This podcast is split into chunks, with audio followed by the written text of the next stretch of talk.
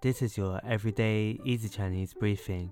大家好，我是连老师, and in under 5 minutes every weekday, you'll learn a new word and how to use this word correctly in phrases and sentences. Today's word of the day is 紧,紧, which means tight. Let's practice by making different words, phrases, and sentences with 紧. The first word is 紧张, 紧张, which means nervous. A way of using it in a sentence is 考试前我总是感到很紧张。考试前我总是感到很紧张。I always feel nervous before exams. Another word we can create with 紧 is 紧急,紧急. This means urgent.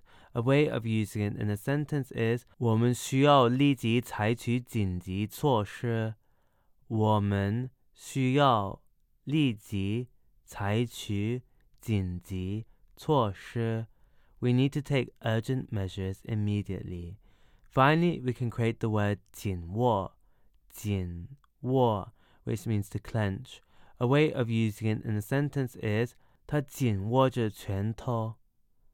他紧握着拳头。He clenched his fist. Today we looked at the word 紧, which means tight, and we created other words using it.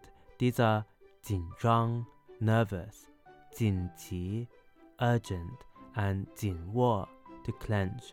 To see this podcast transcript, please head over to the forum section of our website www.everydayeasychinese.com where you can find even more free Chinese language resources.